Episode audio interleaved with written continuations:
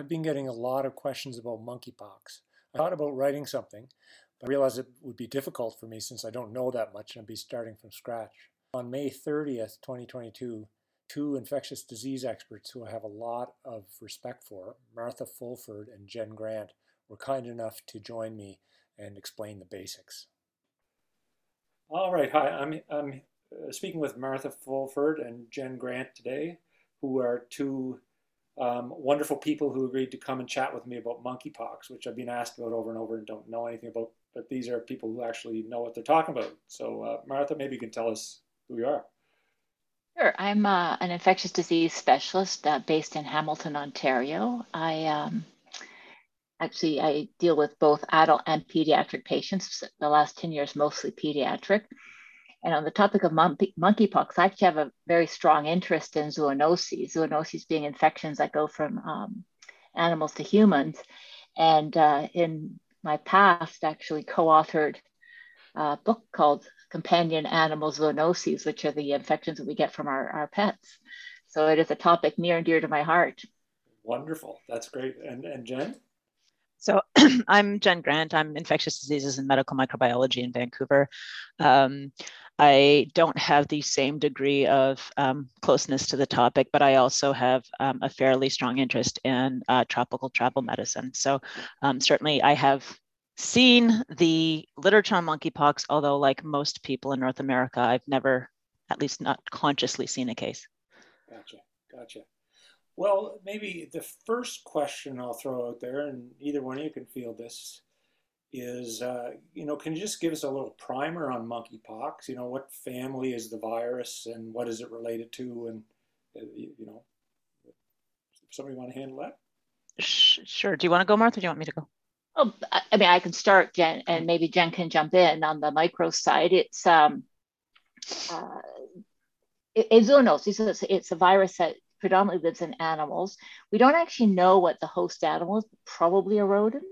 Uh, it's called monkeypox actually because there's an outbreak in, uh, in monkeys uh, identified in the late 50s, I believe it was, uh, though the first human case was quite a bit after that that was identified. Um, it belongs to a family called orthopox virus. It's related to actually smallpox, which uh, we, have eradicated um, from human transmission, uh, something called camelpox, cowpox, and um, I don't know what else to say about it. it. It's one of these families of viruses, and I guess they, one of the characteristics is that they do form this very uh, or, or, result in this very unique rash. It's quite quite distinctive. I'll let Jen sort of talk a little bit more about identifying the virus, or I, unless we're going to go into that in more detail later. So why don't I talk about a little bit about um, uh, monkeypox in humans? So you, you, as you suggested, it was initially found in monkeys in 1958. Um, and the first human identified human case was in 1970 in a little boy in the Democratic Republic of the Congo, if I'm not mistaken. Um, and since then, there have been repeated uh, introductions back into the human population, predominantly in West Africa, although we have had a couple of um, outbreaks in North America, um, mostly related to contact with animals. So there was one in 2003, and it was a result of um, pet prairie dogs being caged with um, African pouched rats, and the rats happened to be carrying the virus, and so the um, prairie dogs were infected and then the humans that handled them after that were infected. Uh, but um, there was also a small outbreak in 2018, and then we have this outbreak, which seems to be sort of the largest um, non-endemic uh, outbreak that we've seen um, in, in, quite a while. And um, what's sort of characteristic about the outbreaks is that they are they tend to be or have historically tended to be quite self-limited and um, fizzled out on their own um, because uh, transmission seems to be quite inefficient. Now, we don't know how this used to behave in the old days of, of um, uh, smallpox. It may well have been introduced and reintroduced and would just have been put into that category along with smallpox, and probably people wouldn't have noticed the difference. Hmm. Yeah. Question, you know, again, I'll throw this out to both of you. Uh, and I've been asked numerous times, but um, beyond the similarity that they both have pox in the name, my understanding is that this is not at all a relative of chickenpox. It's in a totally family. Is that? I'm, I'm assuming that is correct. And, they they are unrelated. The only um, similarity, I suppose, is that, as is true of a lot of viruses, uh, it you, uh, often we have an initial day or two of fever, and uh, chickenpox uh, for primary infection, if somebody's ever had it uh, and has no immunity, will people will get a disseminated rash, but the appearance of the rash is different and the natural history is different. Uh, the thing is, if somebody presents with a, a, a you know a, a, sort of a rash, it looks like blisters or, or these little things all over the body. Uh, it, it, it, the initial appearance may not jump uh, tell you immediately which virus it is and so we always have to be open-minded and sure that we, we think of all the, the uh, possible um, things that might be on a different uh, what we call differential diagnosis obviously. But uh, no they're not related. Okay.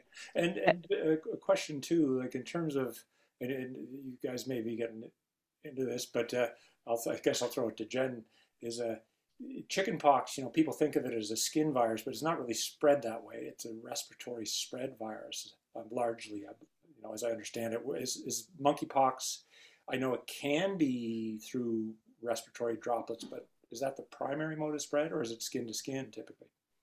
so based on sort of how we've seen this transmit it really isn't following any sort of an airborne or even a droplet type spread it really does seem to require fairly close contact um, now, we, we have found, and certainly animal studies have found the virus in lung and upper respiratory tract tissues. And it probably depends on how you initially got the virus as to whether it disseminates generally and gets into lung and um, respiratory secretions or not. Um, and, and that might actually explain some of how it's behaving now compared to how it behaves in endemic areas. Um, we can't be sure that it doesn't have an airborne route. So for now, until we have more information, we will, um, infection control recommendations are to treat it like it's airborne in hospital, although that really is not how it's behaving. Um, it seems to be contact at worst droplet, but again, until we know more, um, the safest thing, especially in hospital to do is to, is to keep people on airborne precautions, which is what the current recommendations are. Okay, so so the typical spread that we would have been familiar with with previous outbreaks was more close contact, skin to skin. Is that correct? So we, the, I think we there's a whole bunch of things that we just don't know related to the endemic area because we suspect that a lot of the sort of reintroductions is um, from contact or consumption with bushmeat. Um, so these are uh, animals that are hunted from the wild who carry the virus endemically. Uh, and so we have a very hard time, especially in um, environments where healthcare is harder to access, understanding whether people got the virus because they all ate the same meat or handled the same animal, or if one person got it and transmitted to another. The information isn't very clear. And so we have a degree of unknown um, that I think, you know, unknowns always make people very uncomfortable. Um, within North America, um, for the outbreaks we've seen, it seems to be following contact type transmission. Yeah. The, um, you know, looking at what we do know about the cases in West Africa, that um, as is often the case, particularly um, in, situ- in, in environments where healthcare isn't uh, as strong as it could be, we don't know the denominator, but certainly there have been some serological studies uh, which would suggest that more people have been exposed and developed antibodies than have ever been identified as actually having had the infection. So again, this also raises a, a, a bit of a challenge in understanding exactly what the natural history is. But it does seem as well that along with people who can who who have a really quite full-blown characteristic rash, that there are also cases that maybe there you know, maybe not 100% asymptomatic, but only very mildly symptomatic and never came to medical attention. Historically, uh, as Jen mentioned, it was almost certainly mistaken for smallpox. And also historically, the smallpox vaccine would have conferred significant protection against monkeypox. So again, the what we're seeing may be an evolving story because as uh, less and less of the population has immunity uh, from, from the smallpox vaccine because those of us who got it are getting older. Uh, we may also uh, be learning a lot more and, and, this, and, and, a lot of the natural history may be evolving. in terms of our understanding is what I mean by evolving. Well, yeah. When did when did the uh, when did the smallpox vaccine end? Do you remember the year in Canada? In Canada, 1972 is the year in Canada. Okay. So if you were it, born in 71, you were vaccinated, and if you were born in 72, you were not. Unless you traveled. Uh, so, so it was still being given uh, for international travel. And the last case that was identified sort of in nature uh, was in 1977 and in some countries as late as 1980 before the vaccines were fully stopped and, and the world health organization declared it eradicated gotcha gotcha so so uh, getting back around you know like i guess we're all as nervous as a long-tailed cat in a room full of rocking chairs about infectious disease right now given the last two years of panic about covid so um, who what what is the rapidity of spread being like uh, around the world and who should be worried about this and who shouldn't, who's at risk and who isn't. So we again don't really know. We've seen cases pop up in major urban centers. And so there's a degree of uncertainty as to is, has this been circulating for a long time and we're just picking up isolated cases here and there, or is this a relatively new introduction? I think we're still waiting on the sequencing to see how far um, the virus has sort of traveled from its ancestral uh, strain. Um, in terms of who should be worried, we are what we're seeing right now, and this can change. And Martha, I'll let you sort of pick up on it. Is we we we seem to be seeing a lot of cases associated with um, men who have sex with men, um, who have been um, in large super spreader events. I'll pass it off to Martha. Yeah, that's what we're seeing. I mean, it's possible um, that it's actually been circulating for uh, longer than anybody would have thought. And again, we don't know. So this is speculation on my part. But with COVID, of course, we had a lot of shutdown of um, our sexually transmitted um, infection. Our clinics, our sexual health clinics were shut down. A lot of in person visits have been shut down. Uh, there was, you know, perhaps, you know, I, I, don't say perhaps, I mean, for sure, we haven't seen ideal healthcare in certain circumstances. And some of the reports are a slightly atypical presentation of monkeypox with just oral lesions or just genital lesions. And it could have been completely misidentified because, again, it, it's fairly non-specific. And so if you see somebody with this sort of you know, vesicular rash, you might think it's herpes simplex, you might think it's syphilis, you might think it's something else. And if it's a self-limited thing that came and went, maybe then a person who even sought, sought medical attention. So uh, we're, we're learning fast, obviously, but it's possible that there was some degree of transmission going on for a while. And what's happening now is we're picking it up because everybody's paying attention. Gotcha. So it's possible that folks like myself in primary healthcare may have even if we did see it, if it, if people, these people actually presented, we may have called it something else. It went away. Uh, I'm not even going to say primary healthcare. I mean, I'm an infectious disease physician. If somebody showed up with a, you know, non-specific lesion in their mouth and I swabbed it and it was HSV negative, I'm not sure I would have necessarily, you know, without some sort of thinking of it. Uh, if it's an atypical presentation, I, I wouldn't have sent it off for monkeypox. I mean, now I would obviously, but without that advisory and awareness that maybe we're seeing um, more cases circulating and that we're seeing some un- so not characteristic, not, not what we thought were characteristic presentations, uh, it, it may have been missed. And so I think as, as Jen is saying, we don't 100% know. But what I what we are seeing though and I think again we're learning, but it does still seem to be following predominantly very close contact transmission. Uh, in that it, it, does seem to be within sort of cohorts where where one can see that there was very close contact. And and so you say you know self you use the word self limited. Obviously, any disease can be severe in certain percentage of cases. What how how worried should somebody be if they are diagnosed with monkeypox, is this fatal in a small percentage of cases? Is it is it treatable? So question. Go go you go. I was, was going to say, so I'll deal with the disease severity if you want to go with uh, treatment, uh, Martha. So, sure. um, in its natural environment in endemic areas, um, there's two major strains. There's the Congo strain, um, so-called, so that's sort of more Central Eastern Africa, and there's the West African strain, and there seems to be a difference in terms of mortality in those strains. In um, sort of that whole endemic area, mortality for the Congo strain is around 10%. Uh, with um, the West African strain being slightly less um, dangerous at 3%. But you have to remember that there's some fundamental differences in the populations. First of all, um, people's general health may be um, not as strong. Um, and also the there, there's probably a strong correlation um, with how you get inoculated. So what we're seeing right now is skin to skin contact. And in fact, historically, um, before there was a smallpox vaccine, the means of getting yourself immune to smallpox was variolation, where you would take a blister, you'd cut your skin a little bit, put the blister in so that you were able to mount an immune response before you got a systemic virus. So that is likely to sort of transmit less severe disease.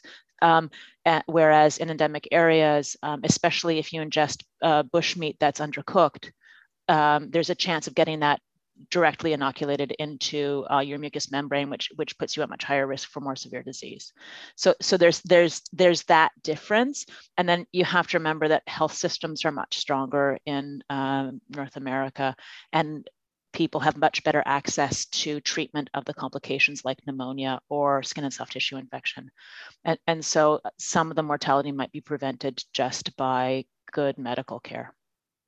Gotcha. So we we would expect the mortality numbers to be typically quite low in the, in the way mm. we see it expressed here in North America. Yeah, in the in the 2003 outbreak that was associated with the prairie dogs, there were no deaths in, in the United States from the monkeypox. And, and out of how many cases? Um, Um, um 78, I believe. Okay. 78, 78, yeah.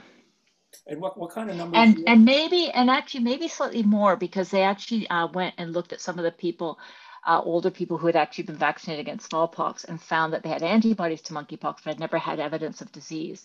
So the outbreak may have been slightly um, greater than, than the actual identified cases, but it was, it was as Jen said, 78, I think were, were uh, formally identified at the time of the outbreak.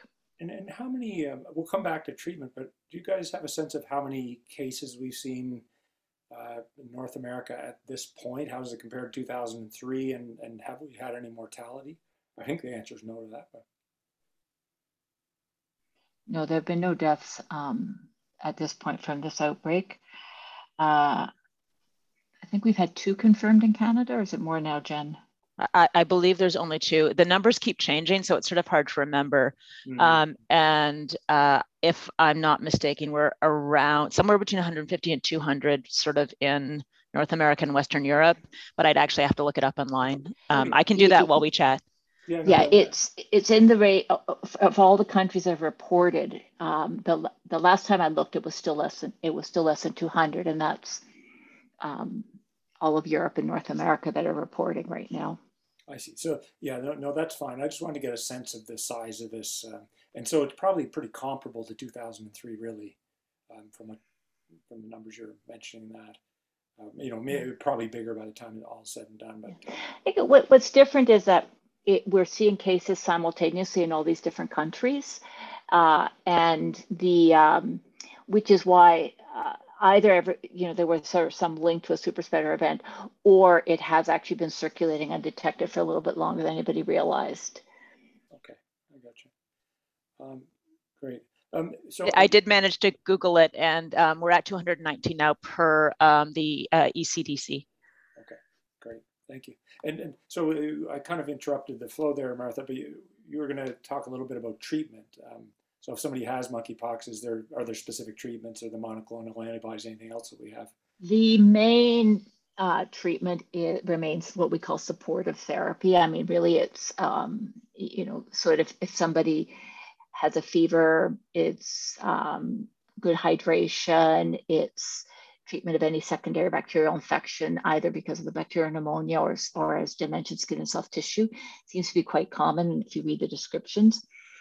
Um, there is no uh, specific antiviral where we can say with confidence uh, it works against monkeypox. There, what, there is an antiviral that was approved in the United States a few years ago um, that uh, was approved for smallpox uh, called, I'm not even sure how to pronounce it, tocovirimat. Uh, I don't even think it's available in Canada, and in the US, it's only available via um, through the CDC.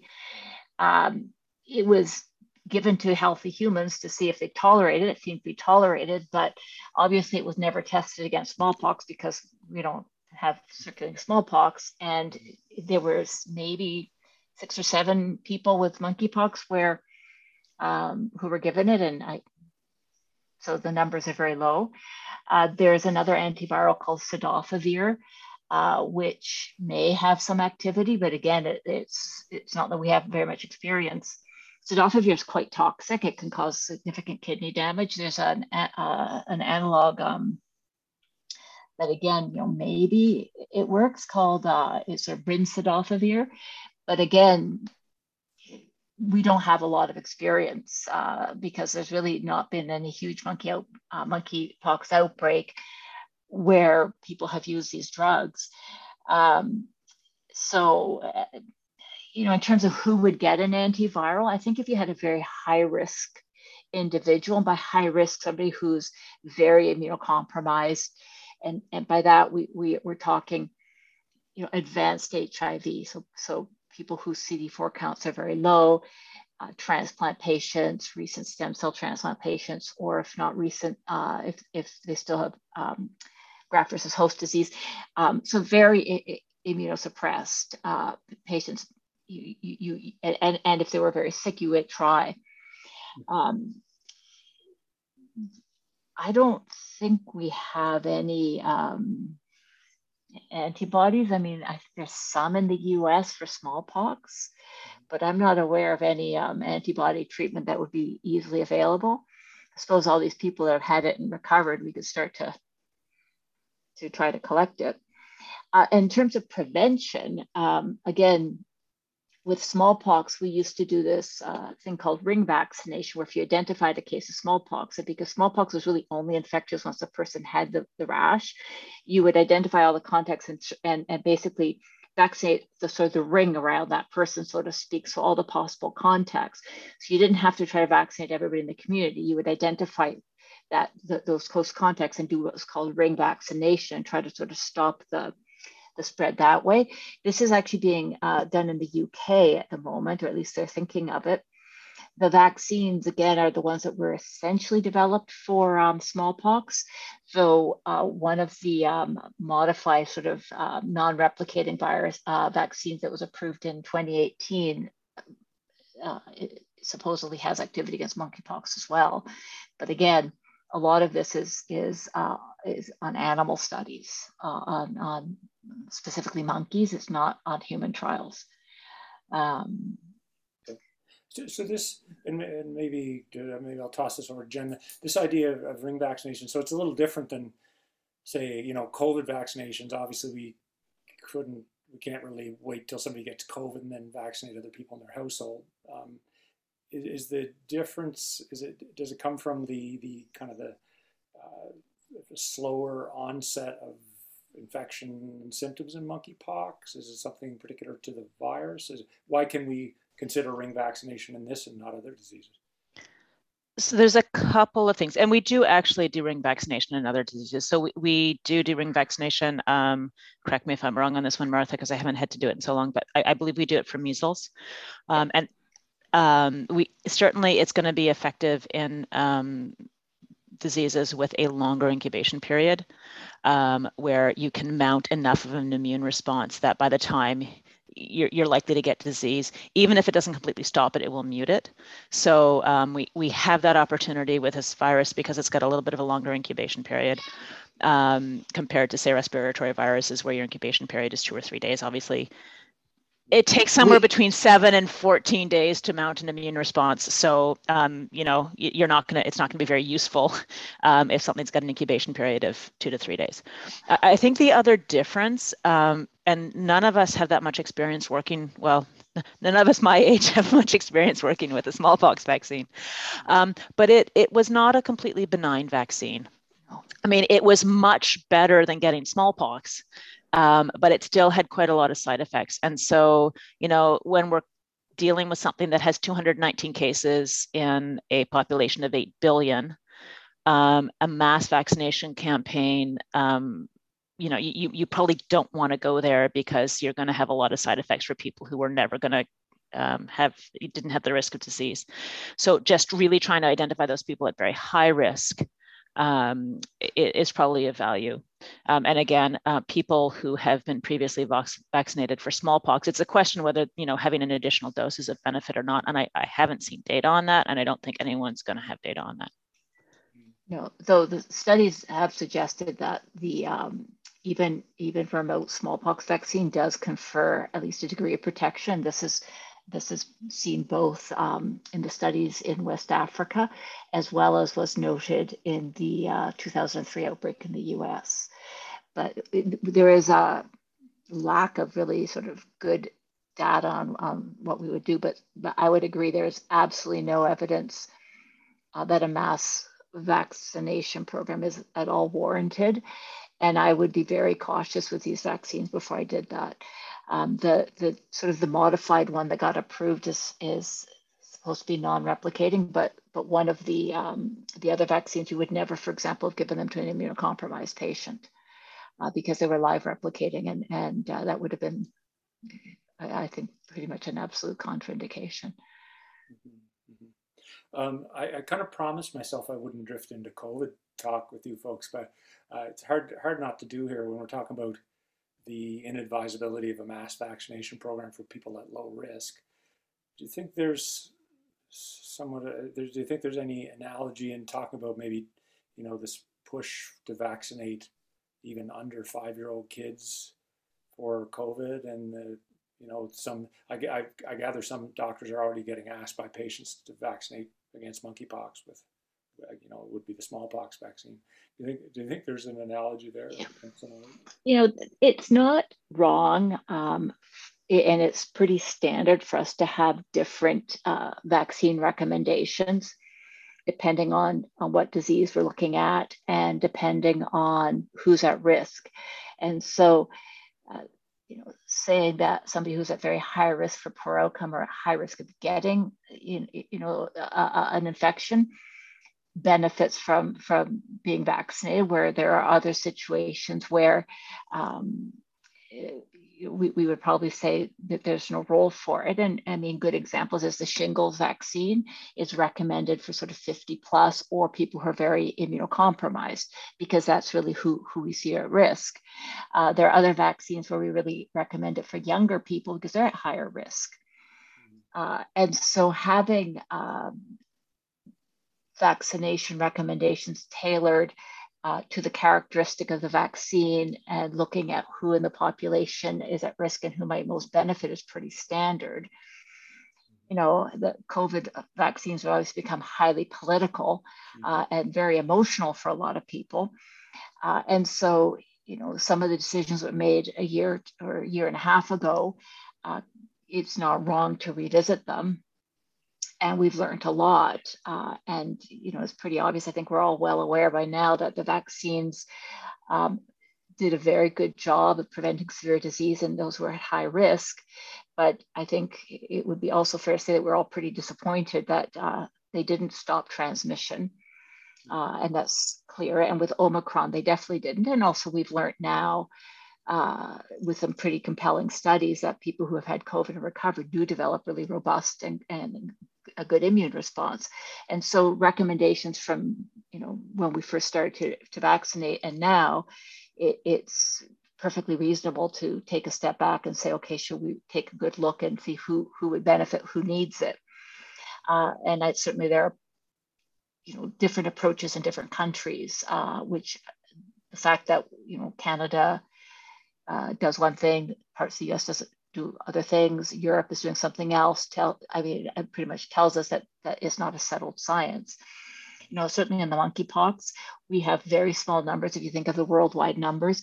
And at this point, uh, you know, we'd have to have some a huge uh, change in what we're seeing epidemiologically before anybody would recommend suddenly mass vaccination, assuming it were even available, of course, with, with essentially an untested vaccine. Jen, do you want do you want to add anything to that, or it's pretty pretty full fulsome? I, I think Martha nailed it. Um, the um, I, again, the the smallpox vaccines we don't remember um, historically but they, they did have quite a few side effects. In fact, if you go back to variolation, which was the precursor to, to vaccination, it actually had a 4% mortality rate. Uh, so um, the virus itself is quite reactogenic. Mm-hmm. Um, and, and so we have to be very careful about um, just making sure we balance risk benefit, especially when what we're seeing is relatively benign disease in almost all people. Gotcha. Gotcha. Okay. Um, I, th- I think you guys have done a great job. You kind of uh, anticipated a number of questions and answered them without me asking them. Is there anything else you think uh, people should know about monkeypox that I haven't asked about? One thing I would, I was going to say is people should not panic. Um, you know, like like if if you know, apparently some of my colleagues are already saying they have patients coming in asking if they can be vaccinated. No, it's very premature. Um, it's uh, hard to ignore the media, but this is a story that should not be sensationalized and we should not overreact. And we should, in fact, allow proper epidemiologic investigation to be done. Uh, and I hope that we're able to do this without sort of, you know, panic and pandemonium uh, because at this point, there's nothing to suggest that that's warranted. And there's nothing that we're seeing at this point that would in any way justify uh, some sort of mass panic of any sort. Thank you. Yeah, Sorry, Jen, I, cut you off. That's okay. Actually, I was going to say that, but I, I, think the other point that we really, really need to make is about um, sexual health and about um, seeking care and not being embarrassed. Um, everybody has sex. That's how we're all here and um, you know most of most of the transmission uh, the diseases that are transmitted um, during sexual activity are easily treatable and you know you need to show your doctor because they can actually help you with it and it's also a reminder for all of our colleagues um, to you know a good physical exam involves the genitals and a lot of these um, a lot of people have asymptomatic um, disease. And so recognizing it was really important so that we can prevent this from, from spreading further in the community. Um, and I guess lastly, um, for our, um, our citizens who are uh, in the gay community, um, you know, you guys have, have been through a lot with HIV and now with this, and I just, it's, it's one uh, message of support. Um, we love you. We love having you with us um, and just to, to try and make sure that you um, do a good check um, and make sure that you don't have any symptoms. Good. So, so what I'm hearing is uh, the communities at risk should be really aware and get in touch with their doctor. And the big take home for message for me is don't mix my prairie dogs with pouch rats, which I was about to go out and do. So, uh, thanks for the thanks for heading that one off at the pass. Appreciate it. All right. Anyway, thank you guys. I really appreciate you spending the time. And uh, like I say, you, you, took me from knowing uh, essentially nothing about monkeypox to at least at least the basics. So I really appreciate your time.